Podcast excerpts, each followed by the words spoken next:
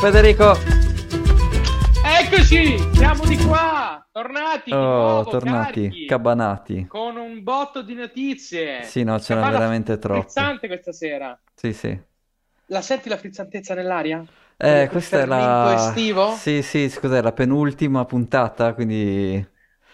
Questa è la penultima puntata, ma da una parte penso che abbiamo fatto quasi bene ad aspettare mercoledì perché sono successe delle notizie clamorose da lunedì a oggi. Eh, infatti, ne abbiamo veramente tantissime. Oh, esatto, esatto, esatto, esatto. Allora, innanzitutto continua la saga di XRP, di Ripple, eh, ma tante altre notizie, c'è un, Mm. Eh, Su quella non un- sono ferratissimo, e Ripple non l'ho un seguito di connubio di tanto, eh. storie che si intrecciano, che si cosano. Ma allora, Mm. dove vogliamo cominciare? Bah, facciamo un po' di... Ah, Cioè, io ho preparato un ragionamento su questa cosa delle liquidità ah, che eh, secondo me è esatto. interessante. Però poi partiamo dalle news che poi, eh, insomma, se ce n'è una che c'entra mi, mi collego, facciamo così. Vai, allora, partiamo da quella più clamorosa, Mm. clamorosa. Cari amici cabaneschi che ci ascoltate, eh, avevo pensato di fare questa notizia in stile cinegiornale. Vai, vai. L'allocazione di fondi da parte della banca di investimenti BlackRock si aggira. No, allora, eh, ehm, ragazzi, BlackRock ha detto che, lo- che la- l'allocazione ottimale di Bitcoin è 84%. Fermi tutti, fermi tutti. Beh, dai. No.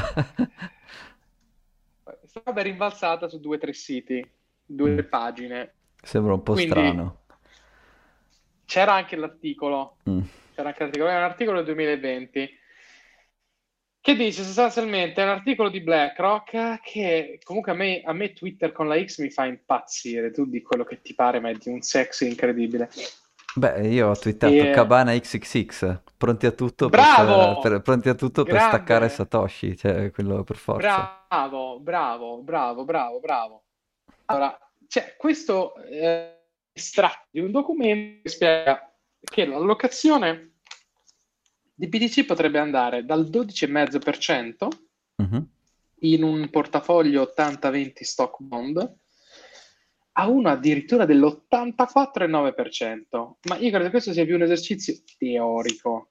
Quindi se io ho Ah, 80-20, tolgo il 12% a tutte e due le parti e faccio, so, 60...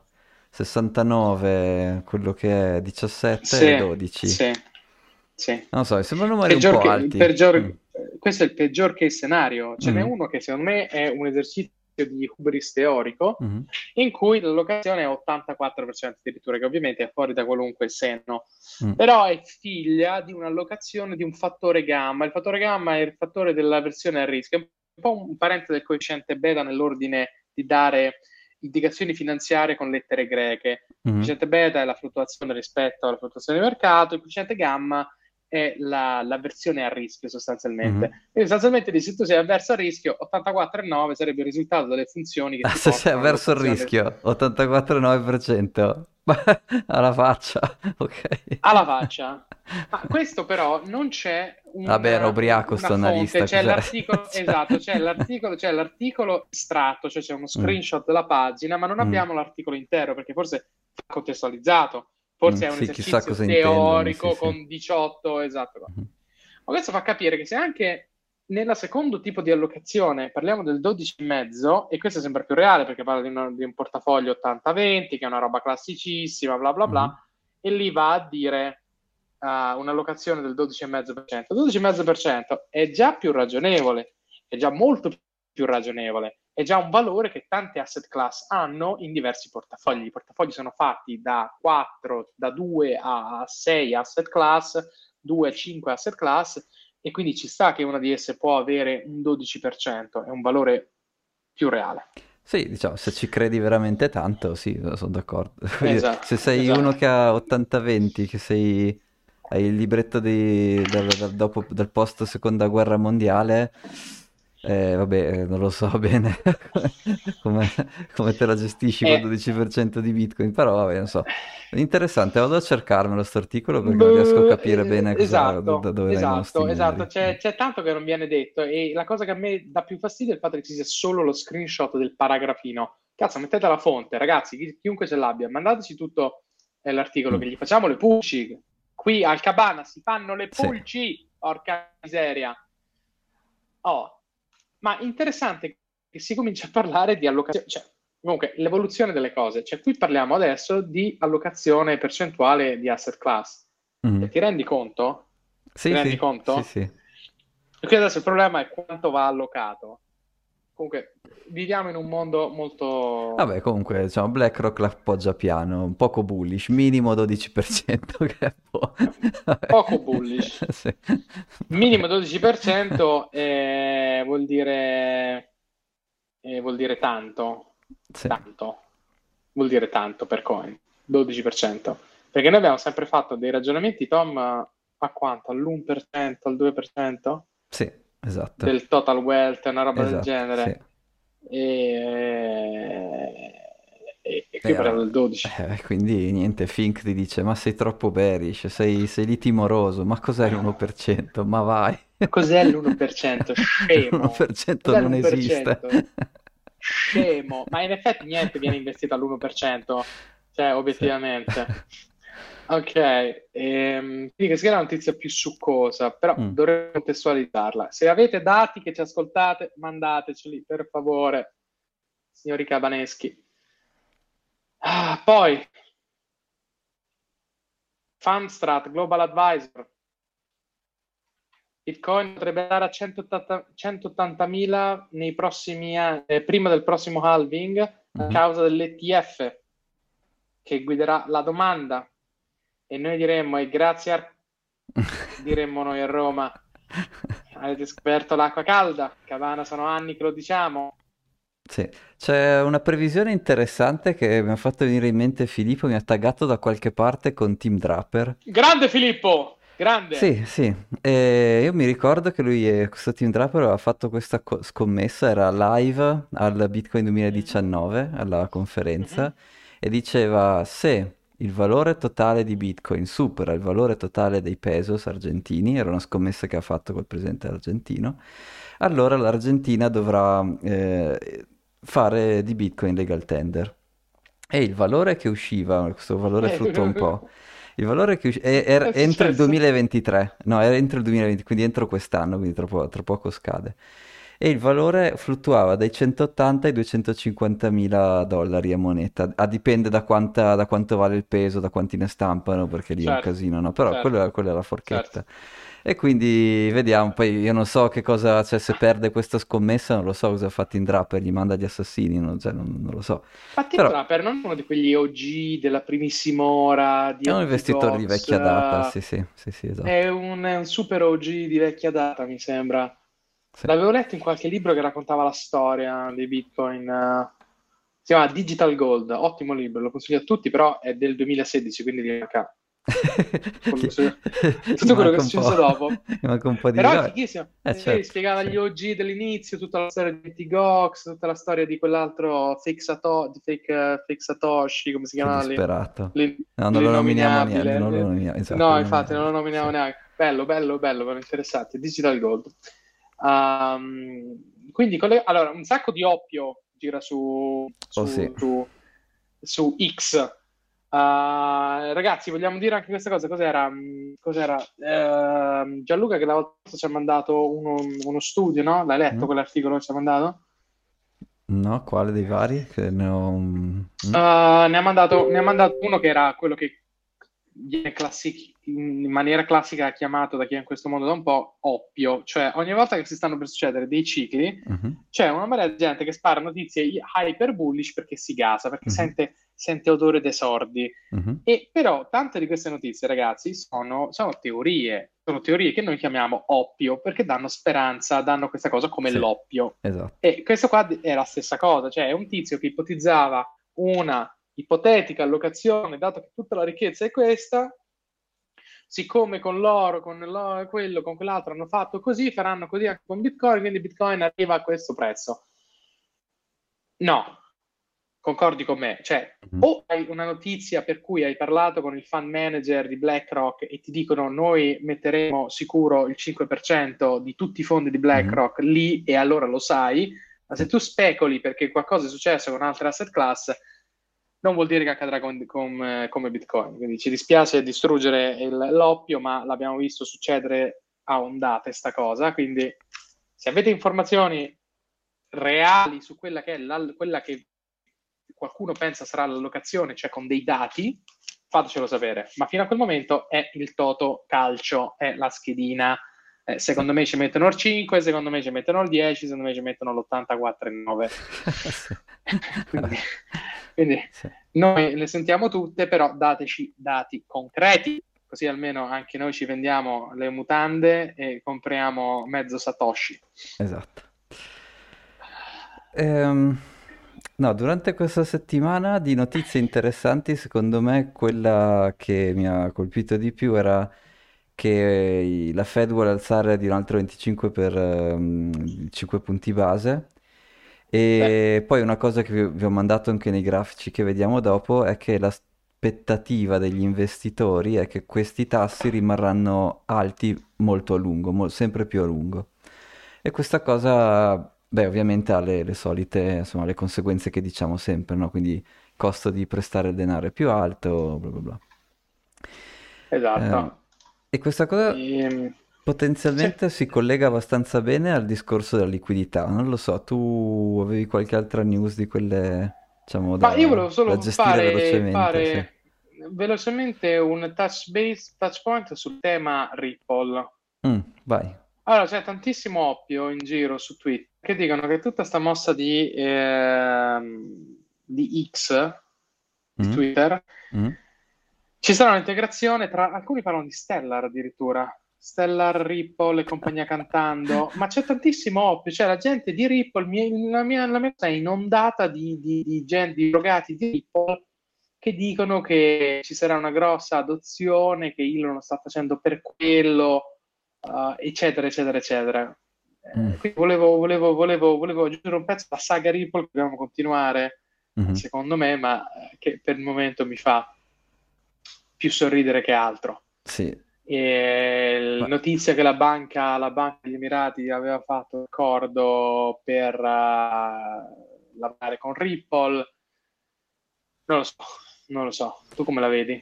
No, Ripple non è interessante, cioè avrà i soliti pump and dump e finita lì. No, invece mi interessava di più tu che sei, sei stato dalla parte della barricata degli Elon. Tu, tu cosa ne pensi di questo cambio di, di branding? Ma eh, c'è qualcosa che bolle in pentola, sicuramente. Mm. Vuole fa- voleva fare un WeChat, no? Voleva fare una specie di mega piattaforma dove fai tutto, pagamenti, tipo WeChat. Che era allora, la sua idea? Io credo, ah, scusa. Sì, sì. io credo che fondamentalmente Elon è una persona benevola, non è una persona con cattive intenzioni. E su questo il, la mia convinzione è abbastanza incrollabile.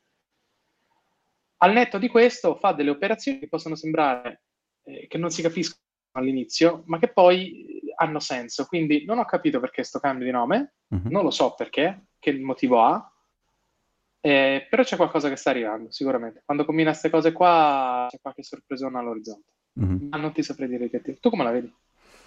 Ma io mi ricordo, cioè mi ricordo, ho più che altro letto che aveva questo x.com che doveva essere una banca.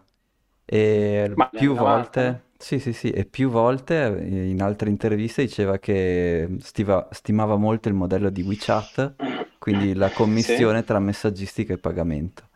E poi che cosa intenda...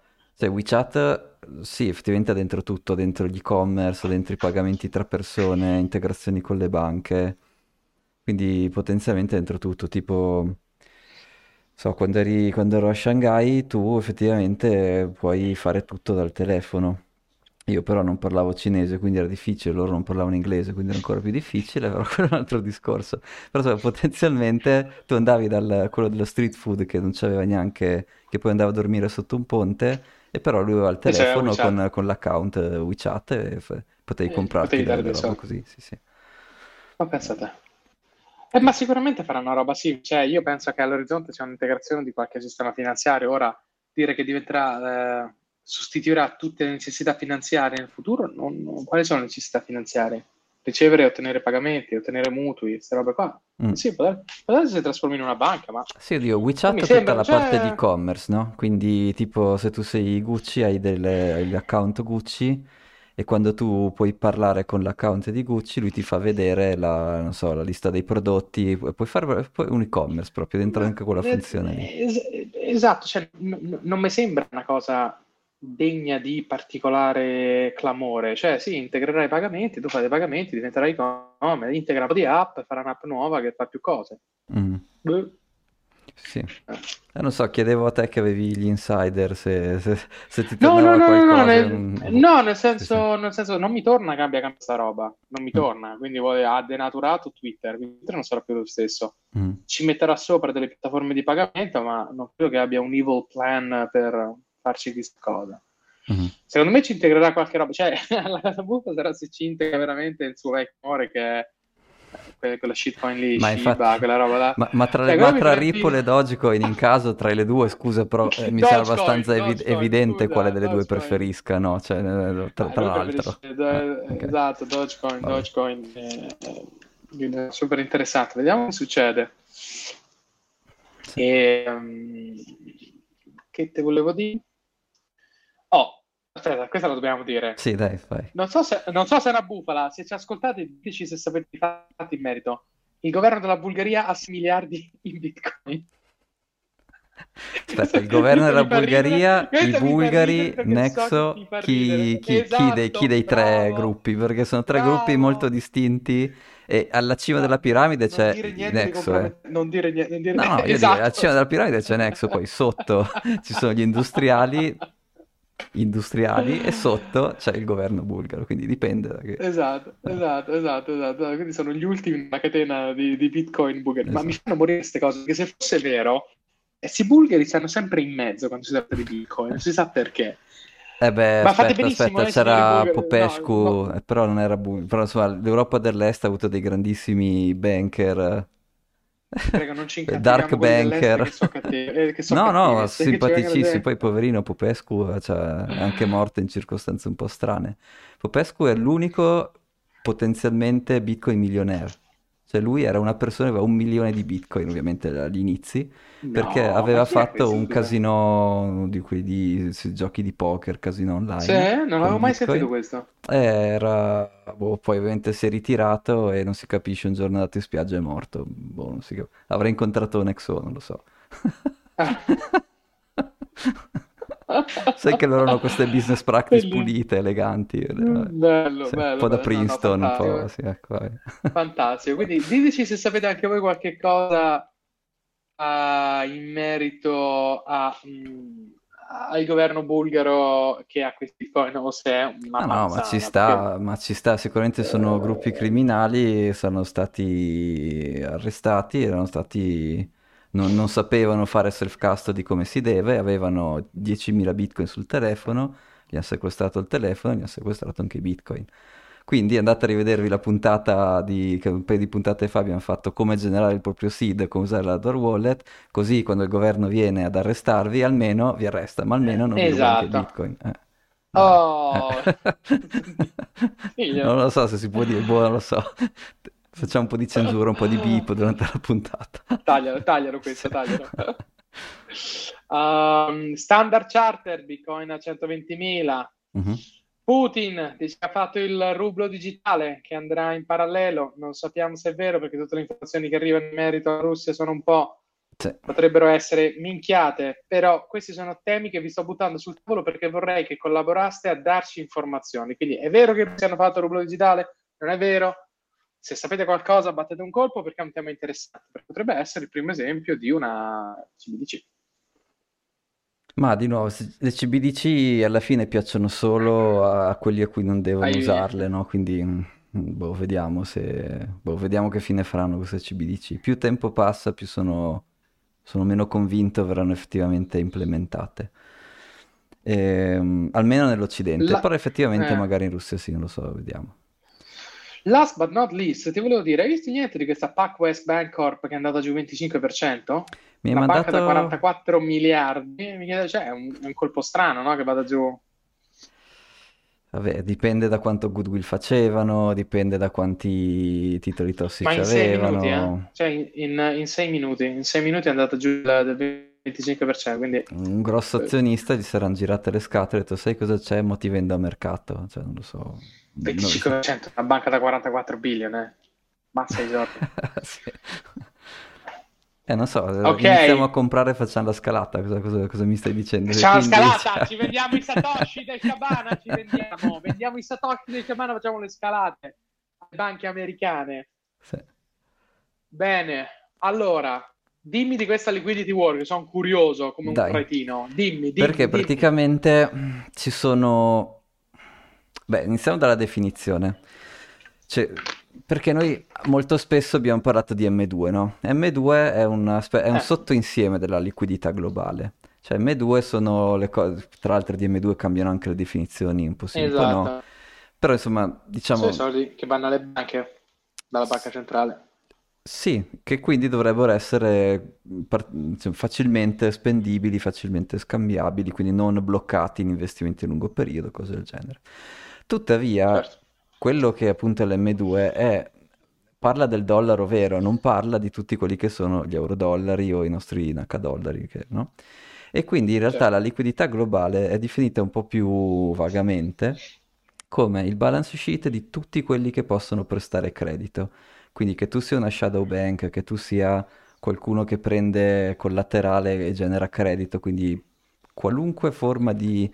cioè il totale delle, delle capitalizzazioni di quelli che possono erogare credito, quella è la liquidità globale.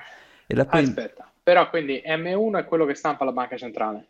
Sì, M2 è i soldi che la banca centrale dà alle altre banche più quello che questi possono collateralizzare in credito. sì, questo è... me- sì, più o meno, più c'è i money, money funds, più sono, sono un po' delle... eh? Però questo è sempre legato alla parte Stati Uniti, no?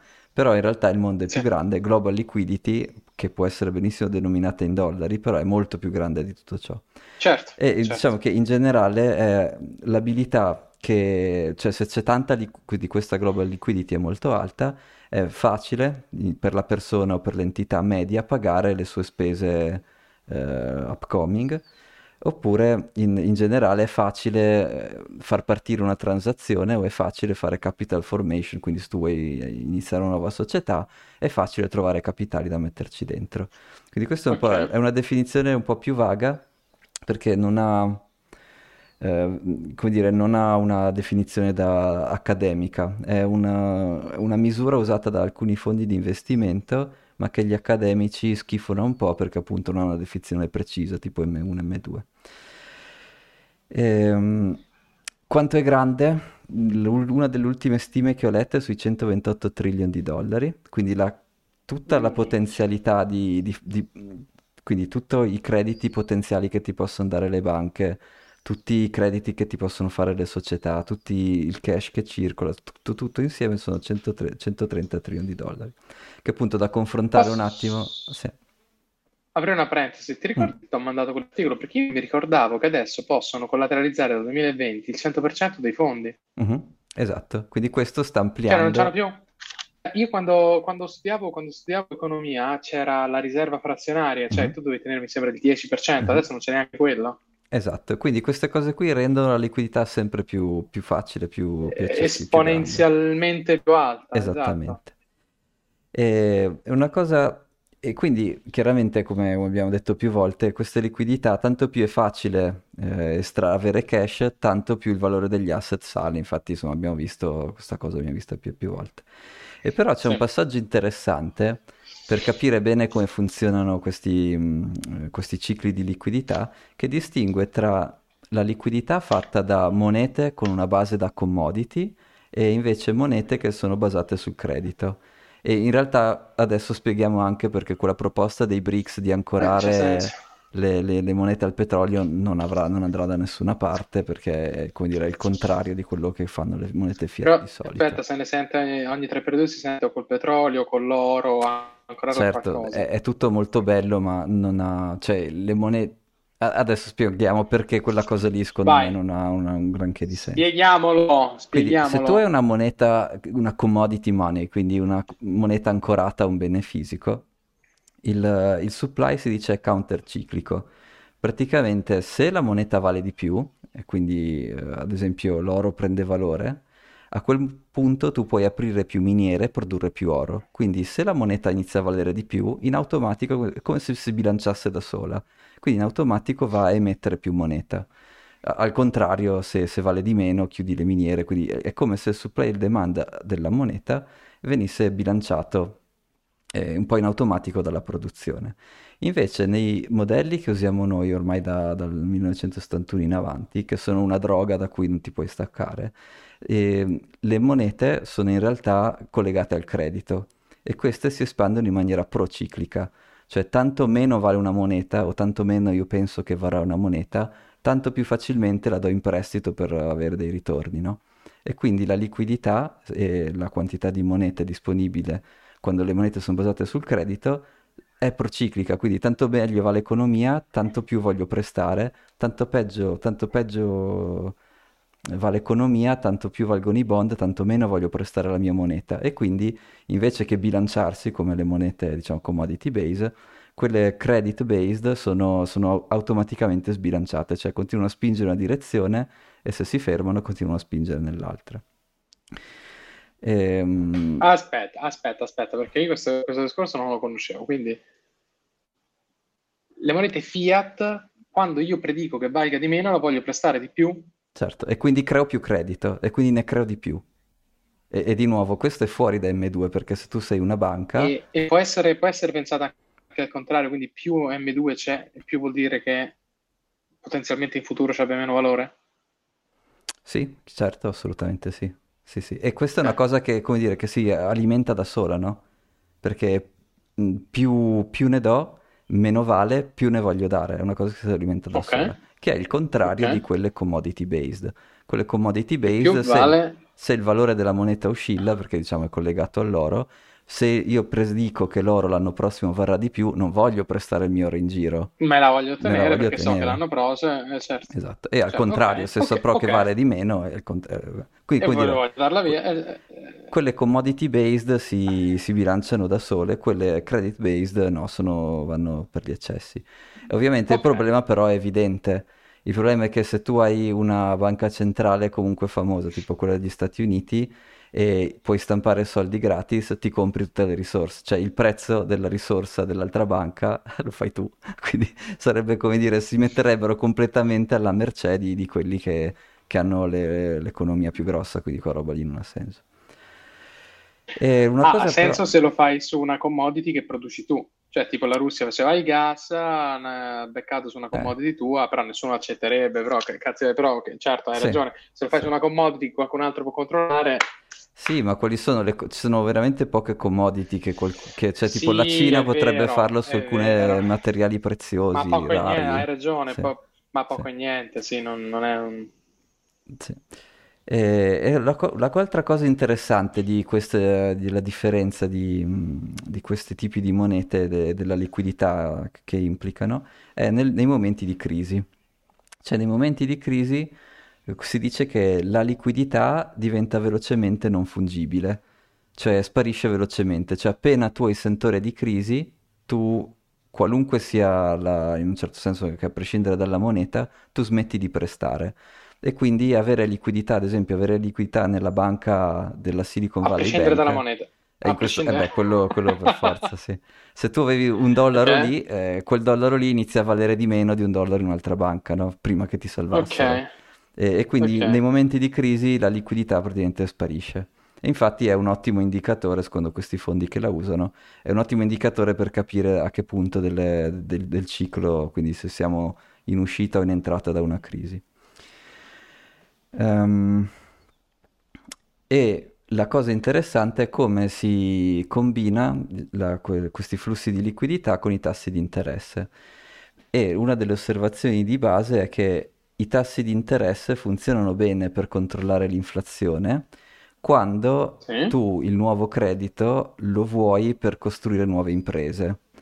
In, quel, in, quel, in quella situazione lì chiaramente se tu alzi i tassi di interesse, tu praticamente per forza che stai riducendo l'output dell'economia perché stai rendendo più difficile per le nuove imprese. Però nella, nell'economia di oggi questa cosa non è più vera.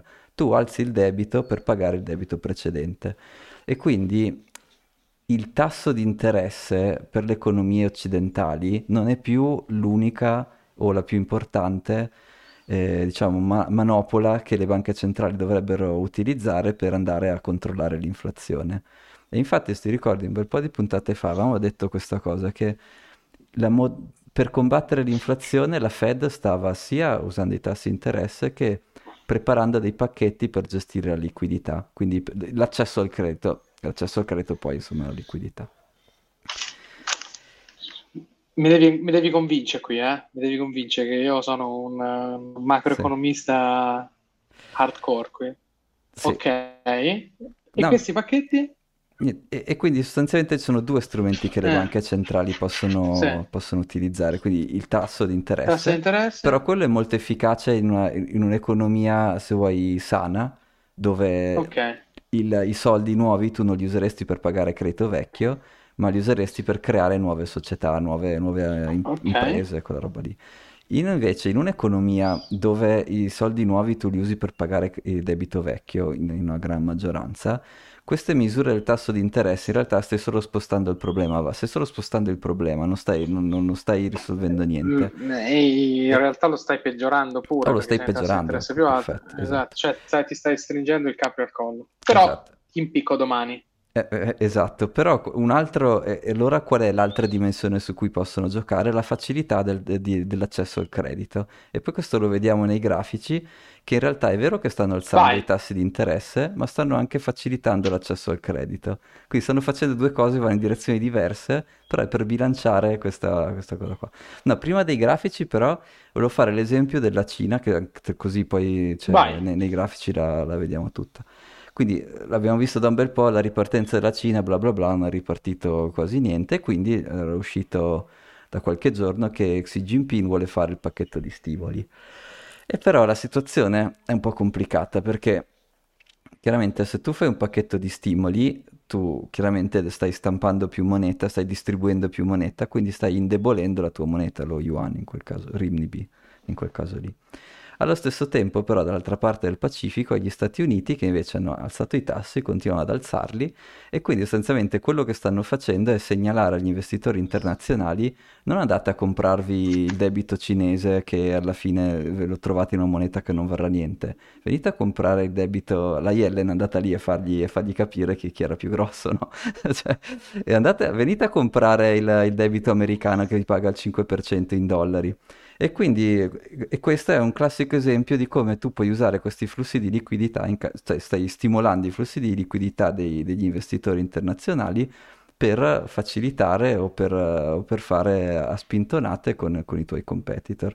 E quindi il grosso problema della Cina è che adesso non può, cioè potrà fare qualche pacchetto di stimolo per il real estate che abbiamo visto la scorsa puntata delle vendite che stavano, insomma, stavano andando male, però ovviamente di città. Per motivi diversi, non, non per politica monetaria ma per eccesso di domande, di, di supply, di fornitura. Eh, esatto, però purtroppo di città fantasma sì, sì. ne hanno già anche troppe, quindi fatte... ha, eh, stimolarne altre non ha molto senso. No? Devono, devono e l'ha, l'ha anche spiegato, deve fare uno, stimi, uno stimolo anticiclico, cioè stimolare gli, eh, proprio il consumo dei, delle persone, quindi non so, ti aiuto a cambiare gli elettrodomestici, ti, ti do il bonus per la spesa, non so cosa si inventerà, proprio nel momento in cui l'economia sta andando male, quindi anticiclico. E questa cosa qua però chiaramente gli Stati Uniti stanno dicendo, vabbè, eh, tu falla, e che, che ti, ti, dreniamo tutti i soldi, tutti gli investitori internazionali, nessuno investirà più nella Cina, ti troverai tu con la tua banca centrale a stamparti i tuoi debiti e ti mandiamo noi in iperinflazione. Quindi stanno facendo un gioco di, di tit for tat, quindi come la Cina diceva eh, questa cosa del, che poteva esportare inflazione alzando i prezzi interni, adesso invece gli Stati Uniti gli stanno esportando inflazione eh, obbligandoli a stampare più, più moneta e, avendo, e attirando tutti gli investitori internazionali su di loro.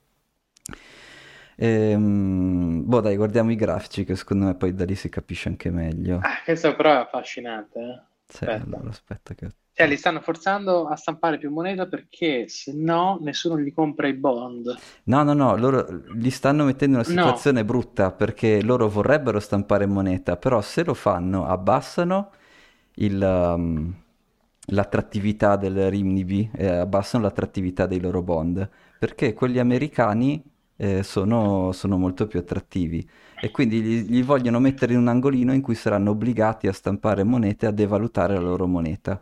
E più di quello ovviamente che lo- come dire, è quasi come se stessero cercando di forzare eh, però questo l'iperinflazione. c'ha, c'ha vari effetti. Vabbè, ok. E vabbè, quindi la prima immagine che vi ho condiviso sono le aspettative dei tagli dei tassi di interesse per gli Stati Uniti, che sostanzialmente in azzurrino sono quelle di un mese fa, quindi giugno, e in blu scuro sono Mhm. quelle di questo mese, luglio. E quello che Quindi vedi è che praticamente fino a un mese fa rialzo. il taglio, quindi quando smetteranno di alzare o quando fanno proprio il primo taglio.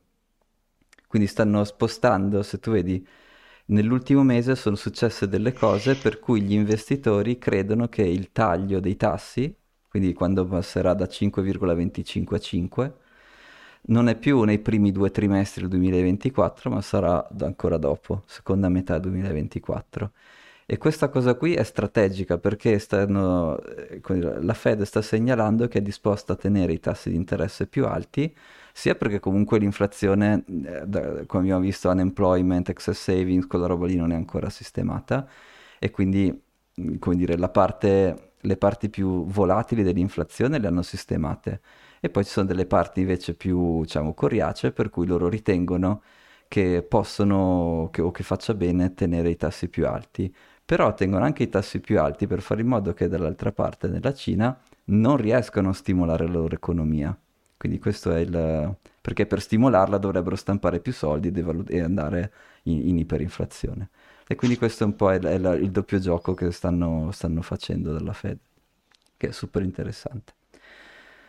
Ehm, nessu- poi sempre meno investitori. Cioè, aspetta un attimo, aspetta un attimo. Bandolo della matassa qui è, questi hanno dei bond attrattivi perché hanno l'inflazione al 10%, hanno i bond che danno il 5, al netto perdi il 5.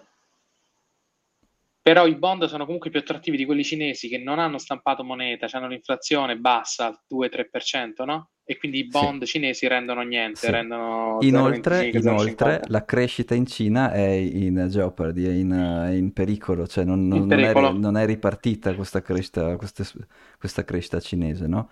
C'è stato quel picco di export-import Perché, che era un po', inta- che era un esatto, po' finto perché avevano bloccato i porti, poi hanno sbloccati, quindi quel mese lì ovvio che c'è stato il picco, ma però poi è scesa di nuovo, real estate, perché le domanda vendite esterna sta, scendono, domanda esterna sta perché domanda calando, domanda esterna esce. interna sta calando, eccetera, eccetera. Sì. E lì sarebbe interessante andare a vedere se la domanda esterna riprenderà o se la, de- la delocalizzazione delle- della produzione fa sì che la domanda esterna per la Cina sia strutturalmente più bassa. Eh, esatto. Però una, de- una delle cose che la Cina voleva fare, che, che- che anzi che farà sicuramente perché ormai Xi Jinping l'ha dichiarata, è fare uno stimolo, quindi stimolare la, la per la la domanda interna. interna, esatto. Ok, ok, Però, stimolare la domanda interna quindi daranno uno stimolo. Ok. esatto, però gli Stati Uniti vogliono farli soffrire ancora un po', dicono non ti lascio fare lo stimolo adesso, o, o magari inizierei a farlo adesso, però poco. Perché se tu lo fai troppo, tutti gli investitori internazionali, o già i pochi che ti sono rimasti, non andranno più a comprare i tuoi bond. I- quei tuoi bond lì te li dovrai comprare tu e alla fine ti, ti obbligo ad avere, ad avere un'inflazione molto più alta, ti, ti obbligo a rischiare l'i- l'iperinflazione. Secondo me questo è il giochetto che, giochetto, il mega gioco che è andata a fare la Yellen di là. Cioè, aspetta un attimo, il megagioco è i cinesi si fanno, si stimolano la domanda interna per sopperire alla domanda esterna. Sì, Quindi, prima cosa, vuol però dire che è devono... cambiata la struttura della domanda cinese. Sì, che vogliono Quindi che cambi, che vogliono rafforzarla la domanda interna sanno che gli cinese, sì. occidentali non compreranno più come prima dalla Cina, comunque a livello internazionale non si comprerà più così tanto dalla Cina, per vari motivi, Sì, cavoli, è altro sì, discorso. sì, Quindi i cinesi devono stimolare la domanda interna. Sì. Apro parentesi, ho visto un grafico che dice che dal 2010 al 2020, quello che è, il PIL pro capite cinese è raddoppiato, quindi vuol dire che il cinese medio ha il doppio dei soldi, da 6.000 a 12.000 Sì, dollari annui PIL pro capite. Quindi vuol dire che i cinesi sono arricchiti un botto negli scorsi dieci anni, considerando che sono Sì. un miliardo e mezzo. Sì, vorrei vedere più che la media, la, la mediana, però insomma sì, dai, ok. PIL pro capite, PIL pro capite. Sì, sì, che però è una media, no? Quindi, boh. Eh, ma su un miliardo e mezzo è difficile che ci sia uno skew verso... Cioè, o hanno fatto veramente 100 milioni di, di mega ricchi, Eh sì. oppure comunque più o meno distribuito. Vabbè, comunque sì, sì, no, sicuramente in quel decennio lì è stata la, Oh, la fioritura della Cina, quello non c'è dubbio, sì, sì. e tu mi dici, loro si vogliono stimolare la domanda interna, ma per non perdere chi gli compra quei quattro bond sfigati che danno 0,50, Beh, perché non avendo fatto politiche di espansione economica e espansione monetaria, non hanno alzato i tassi sui bond perché non hanno inflazione, che è quello che fanno tutti gli stati manufatturieri, perché l'inflazione gli svaluta i profitti su quello che esporta. Germania Sì. idem, quindi stabilità dei prezzi e cazzi vari. Non ho capito il nesso di come gli americani gli possono far triggerare l'iperinflazione, cioè come funziona lì. Li obbligano, li Eh, obbligano a... Come dire, se tu stampi, stamp- obbligano i cinesi a stampare i soldi adesso il più tardi possibile e soprattutto farà- vogliono fare in modo che siano loro stessi a comprare tutti i loro bond. È come se li obbligassero a fare quantitative easing. ok. E come, e come glielo fanno fare di comprare il più tardi possibile? Perché tengono i loro tassi, quindi quelli della Fed, del governo dei, dei bond americani, li tengono più alti e più a lungo. Quindi gli investitori internazionali, quando devono scegliere che bond comprare, non vanno a comprarsi quelli cinesi, Sì, vanno a si compra comprarsi quelli quelli americani. americani. Sì. Quindi tu dici finché questi qui non alzano i tassi sui propri bond, gli investitori non ci tornano, i tassi sui propri bond li alzano se si comprano il debito internamente perché nessuno glielo compra e questo crea un quantitative easing interno che eh, svaluta lo yuan. Esatto, nel momento in cui tu dovresti avere eh, demand interno, quindi in, in un momento in cui la Cina non sta esportando e quindi stanno cercando di, di mettergli i bastoni tra le ruote. Esatto. Capito? Capito. Questo è, cioè, il mega, cioè, l'altra, l'altra puntata c'erano i tuoi complotti, questi sono i miei complotti, sono ancora più esoterici. Vabbè. Il grafico dopo, No, no, perché è interessante perché scusa, eh, se qualcuno dall'estero compra il debito è come se mantenesse stabile il prezzo della valuta a questo punto. Perché se comprandosi da soli il proprio debito è come se rimettono in circolo quei soldi e svalutano yuan artificiosamente facendo un QE forzoso. sì.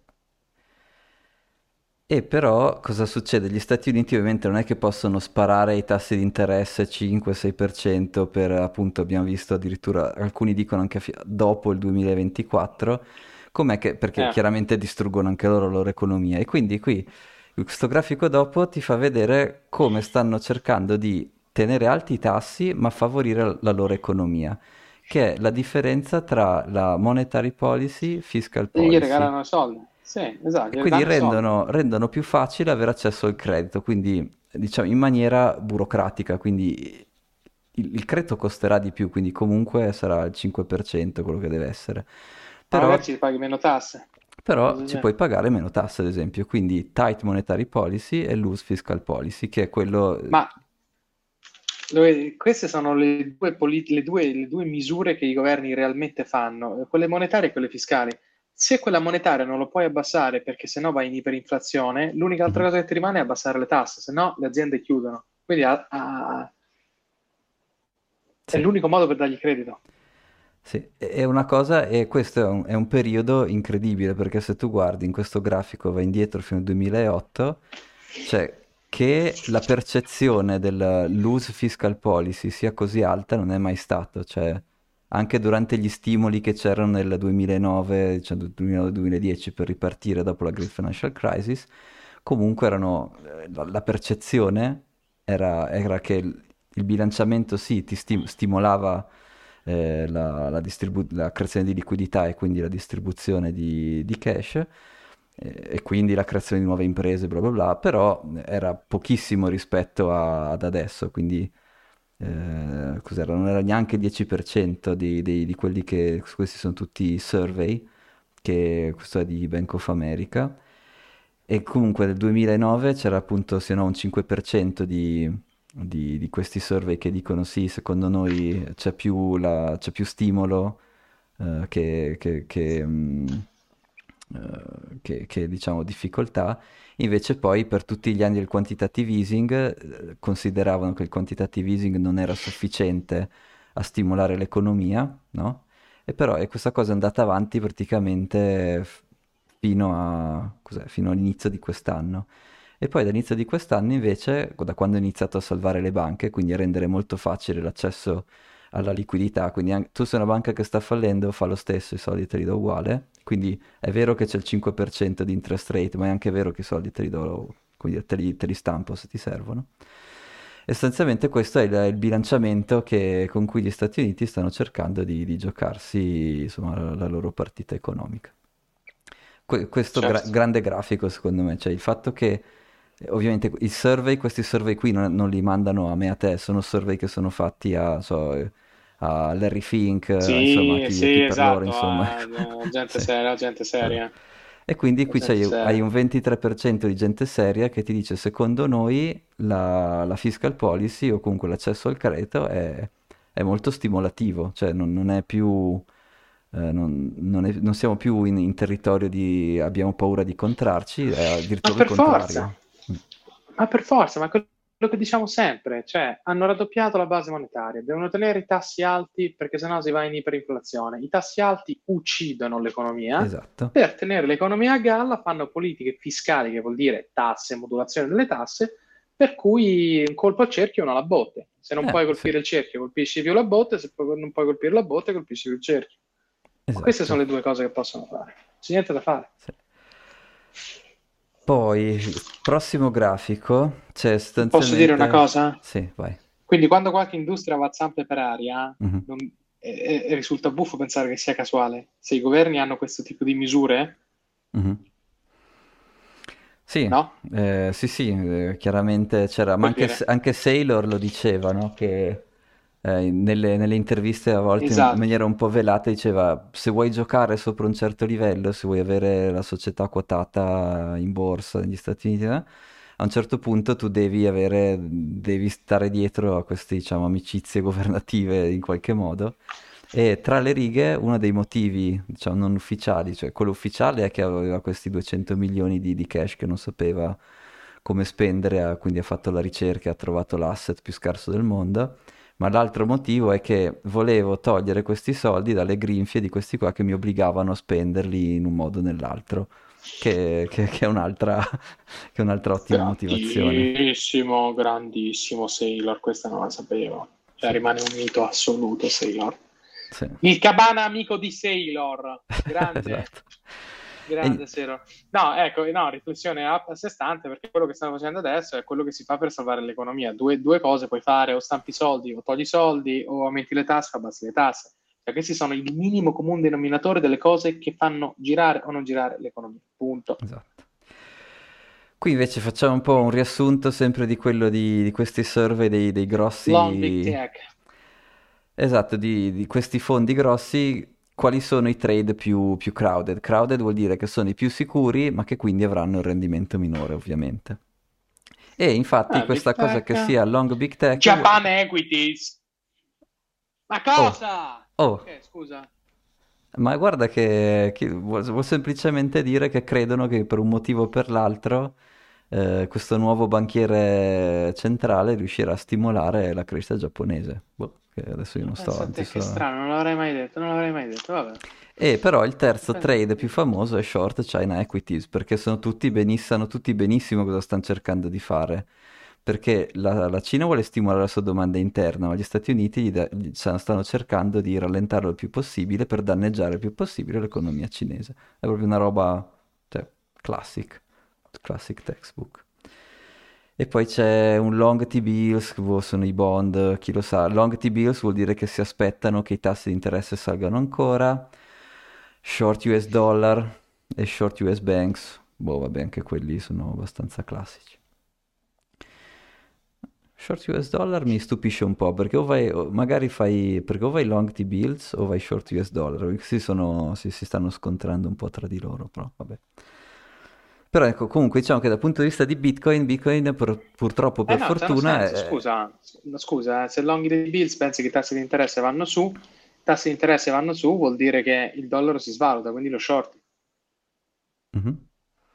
No, se i tassi di interesse vanno su, più gente vuole comprare i tuoi bond, più gente ha bisogno di comprare dollari, il dollaro va su.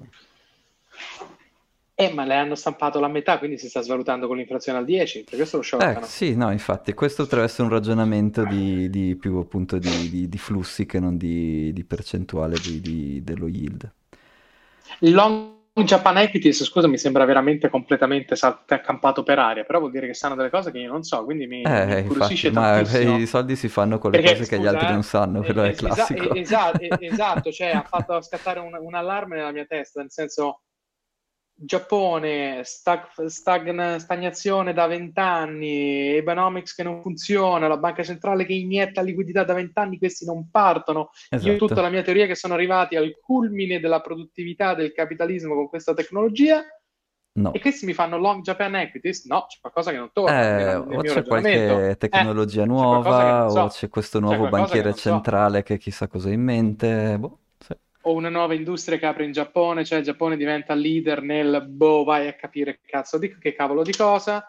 Sì. C'è qualcosa che farà tirare il Giappone dopo vent'anni di stagnazione che non sappiamo. Esatto. Perché sennò, eh, cavolo, sono, sono anche tanti a livello eh, 14% che dice di, di che tira il Giappone. Queste sono delle cose che io non so. Eh certo. Io mai ti avrei detto tira sulle, anzi, short a bestia. Ma magari c'hai ragione tu, E guarda che no. queste cose sono sempre No, più... eh, cioè, però, boh. però se, se- se era 5% da tanto tanto, ma 14% vuol dire che c'è qualche informazione che, che secondo me non è pubblica, per cui il Giappone ricomincerà a tirare, Mm, ricomincerà a tirare le aziende giapponesi in qualche modo. sì. E, Vabbè, niente, dal punto di vista di Bitcoin, long Big Tech, purtroppo per fortuna Bitcoin è correlato con Big Tech perché non si capisce perché, però vabbè è così. E quindi diciamo che anche questi, mm, questi che rispondono ai survey di Bank of America sono abbastanza convinti che c'è da andare più in su che in giù, che è sempre, sempre carino. Uh, l'ultimo che Sarebbe... Sì, vai. No, l'ultimo che vi ho condiviso è semplicemente la news che appunto il top leader vuole fare questo stimolo e che deve essere una counter cyclical policy che non può essere e che deve essere boost local, eh, boost consumption, quindi consumption è co- consumo cinese, domanda interna. E ovviamente dovrà anche fare un po' di supporto del, del trouble real estate sector. Il problema è che lì appunto di città fantasma ne hanno già anche troppe, quindi lì bisognerà un po' capire che cosa intendono, però la cosa più Minchia, importante vedrai è quanto aumenterà il PIL pro capite di questi qua nei prossimi anni, perché se devono stimolare la domanda interna per colmare quella esterna, vuol dire che questi dovranno comprare a bestia, cioè un miliardo e mezzo di persone dovranno mettersi a spendere di brutto. Eh sì, eh, sì, molto interessanti, che vediamo, vediamo co- cosa, come funzionerà. Figo, E niente. figo. Eh sì, devono svalutare lo yuan, faranno come l'Italia degli anni 70, svalutano la lira, crescita inflazionistica. Eh, ma lì esportavi. Eh, guarda che non è così facile. Ok, la Yellen è andata lì a giocare a scacchi, era un po' fatta di funghetti, ma... Era, era un po', era un po' strafatta la Yemen, però sicuramente è andata lì a vedere, a dirgli chi, chi è più grosso. Sì.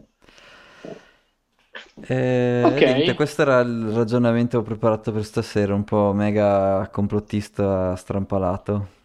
No, dai, cominciamo a dire queste cose che siamo complottisti perché tu né io siamo, siamo tante cose, ma non complottisti.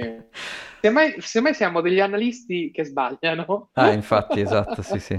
Esatto, esatto, ma complottisti, complottisti no, Giappone, me. Anzi, shorta proprio- quella roba. Cos'è che sono, sono al, sono al plateau? Shorta lì. Cioè, esatto, cioè, secondo, secondo me sono al plateau perché... eh, Ma anche secondo perché me io non avevo idea, cioè non, se non Oh, lo vedevo lì. oh, io non mi scorderò mai questa benedetta formula di macroeconomia che diceva che la crescita dell'output nel lungo raggio è data solo dal livello tecnologico. Quindi diceva che praticamente tu puoi dare stimoli fiscali o stimoli eh, monetari quanto ti pare, ma alla lunga tu si annullano in 20 anni, in 10 anni, in 30 anni. Mhm. L'unico fattore che fa continuare la crescita, questa è macroeconomia, eh, non, non è Mhm. l'opinione di Federico, l'unico fattore che alla lunga fa crescere è la- l'innovazione tecnologica. Quindi quando io vedo da vent'anni il Giappone che non cresce, ho pensato che questi sono arrivati al plateau di quello che si può proprio perché sono maniacali, hai visto, fissati con l'efficienza. Quindi questi hanno portato il capitalismo di questo livello tecnologico al plateau. Mm.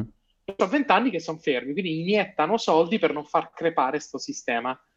Ma mi interessa da morire questo, questo grafico che ci hai condiviso stasera, quindi grazie, che dice il 14% long Japanese equities. C'è qualcosa, se fosse vero c'è qualcosa che sì. non so, saranno lo, il hub delle energie di fissione nucleare, di, eh, non lo so, di qualche, sì. mega, di qualche mega trend dei prossimi anni. Ci avrà qualcosa a che fare col Giappone. Sì. Perché se no non, il 14% non ti direbbe eh, no, compra, no, no, compra, infatti, infatti comprare equities giapponesi. Eh, da, da, approfondire, magari per l'ultima puntata del Cabana andiamo a vedere cosa c'è in Giappone, cosa, eh. cosa sta succedendo nel sollevante. Che, che magari c'è, esatto, c'è qualcosa che non sappiamo, che magari adesso i chip li faranno in Giappone, eh, ad esempio. Questa, sta sì, roba, sì, sì. magari tutto ridistribuito in Giappone, non ne ho la più pallida idea. Va bene, Andiamo, facciamo un approfondimento. Yes. Ok, Thomas, super interessante come al solito. Eh, abbiamo fatto vari discorsi da Twitter che è diventato X, potenziali integrazioni, sì. l'oppio, l'oppio che ritorna, mi fa ridere questa cosa, l'oppio che ritorna nel, nel Bitcoin Twitter, sì. gente che, che, ci dice previsioni clamorose e poi Liquidity Wars, ci hai spiegato benissimo come funziona questa roba che, eh, che sta mettendo benzina sul fuoco sullo yuan sostanzialmente e di questa liquidity war tra Stati Uniti e Cina. Yes. Bene, bene, bene. Allora, Beh, ringraziamo tutti. Eh sì. Bravo, esatto. Ringraziamo uh. innanzitutto il nostro social media manager Filippo. Filippo, facci crescere su Twitter adesso che Elon dice che paga. No, no, eh, cioè, ci sono già troppi, troppe ragazze cinesi che ci fanno like. Eh, pausa, pausa. che sono tutte, abbiamo, abbiamo... sono tutte a cercare i seed, una roba un po' strana, non lo so. Mi chiedono sempre se ho perso la password, ma la password che... eh, ma tu dagliela questa password, su, non fare troppo, troppo il, il titolo, dagli questa password, queste ragazze cinesi. Uh, bene, seguiteci su Twitter, scaricate il podcast, ascoltateci, fate ascoltare il cabana, guardateci su, su, YouTube, seguiteci in diretta live stasera di mercoledì perché c'è stata una congiunzione astrale lunedì, ma di solito lunedì, lunedì prossimo, ultima puntata yes. della terza stagione del cabana. Yes. E Thomas, ascolta e fai ascoltare il cabana. Grande, ciao. Ciao, buona serata, grazie a tutti, ciao ciao.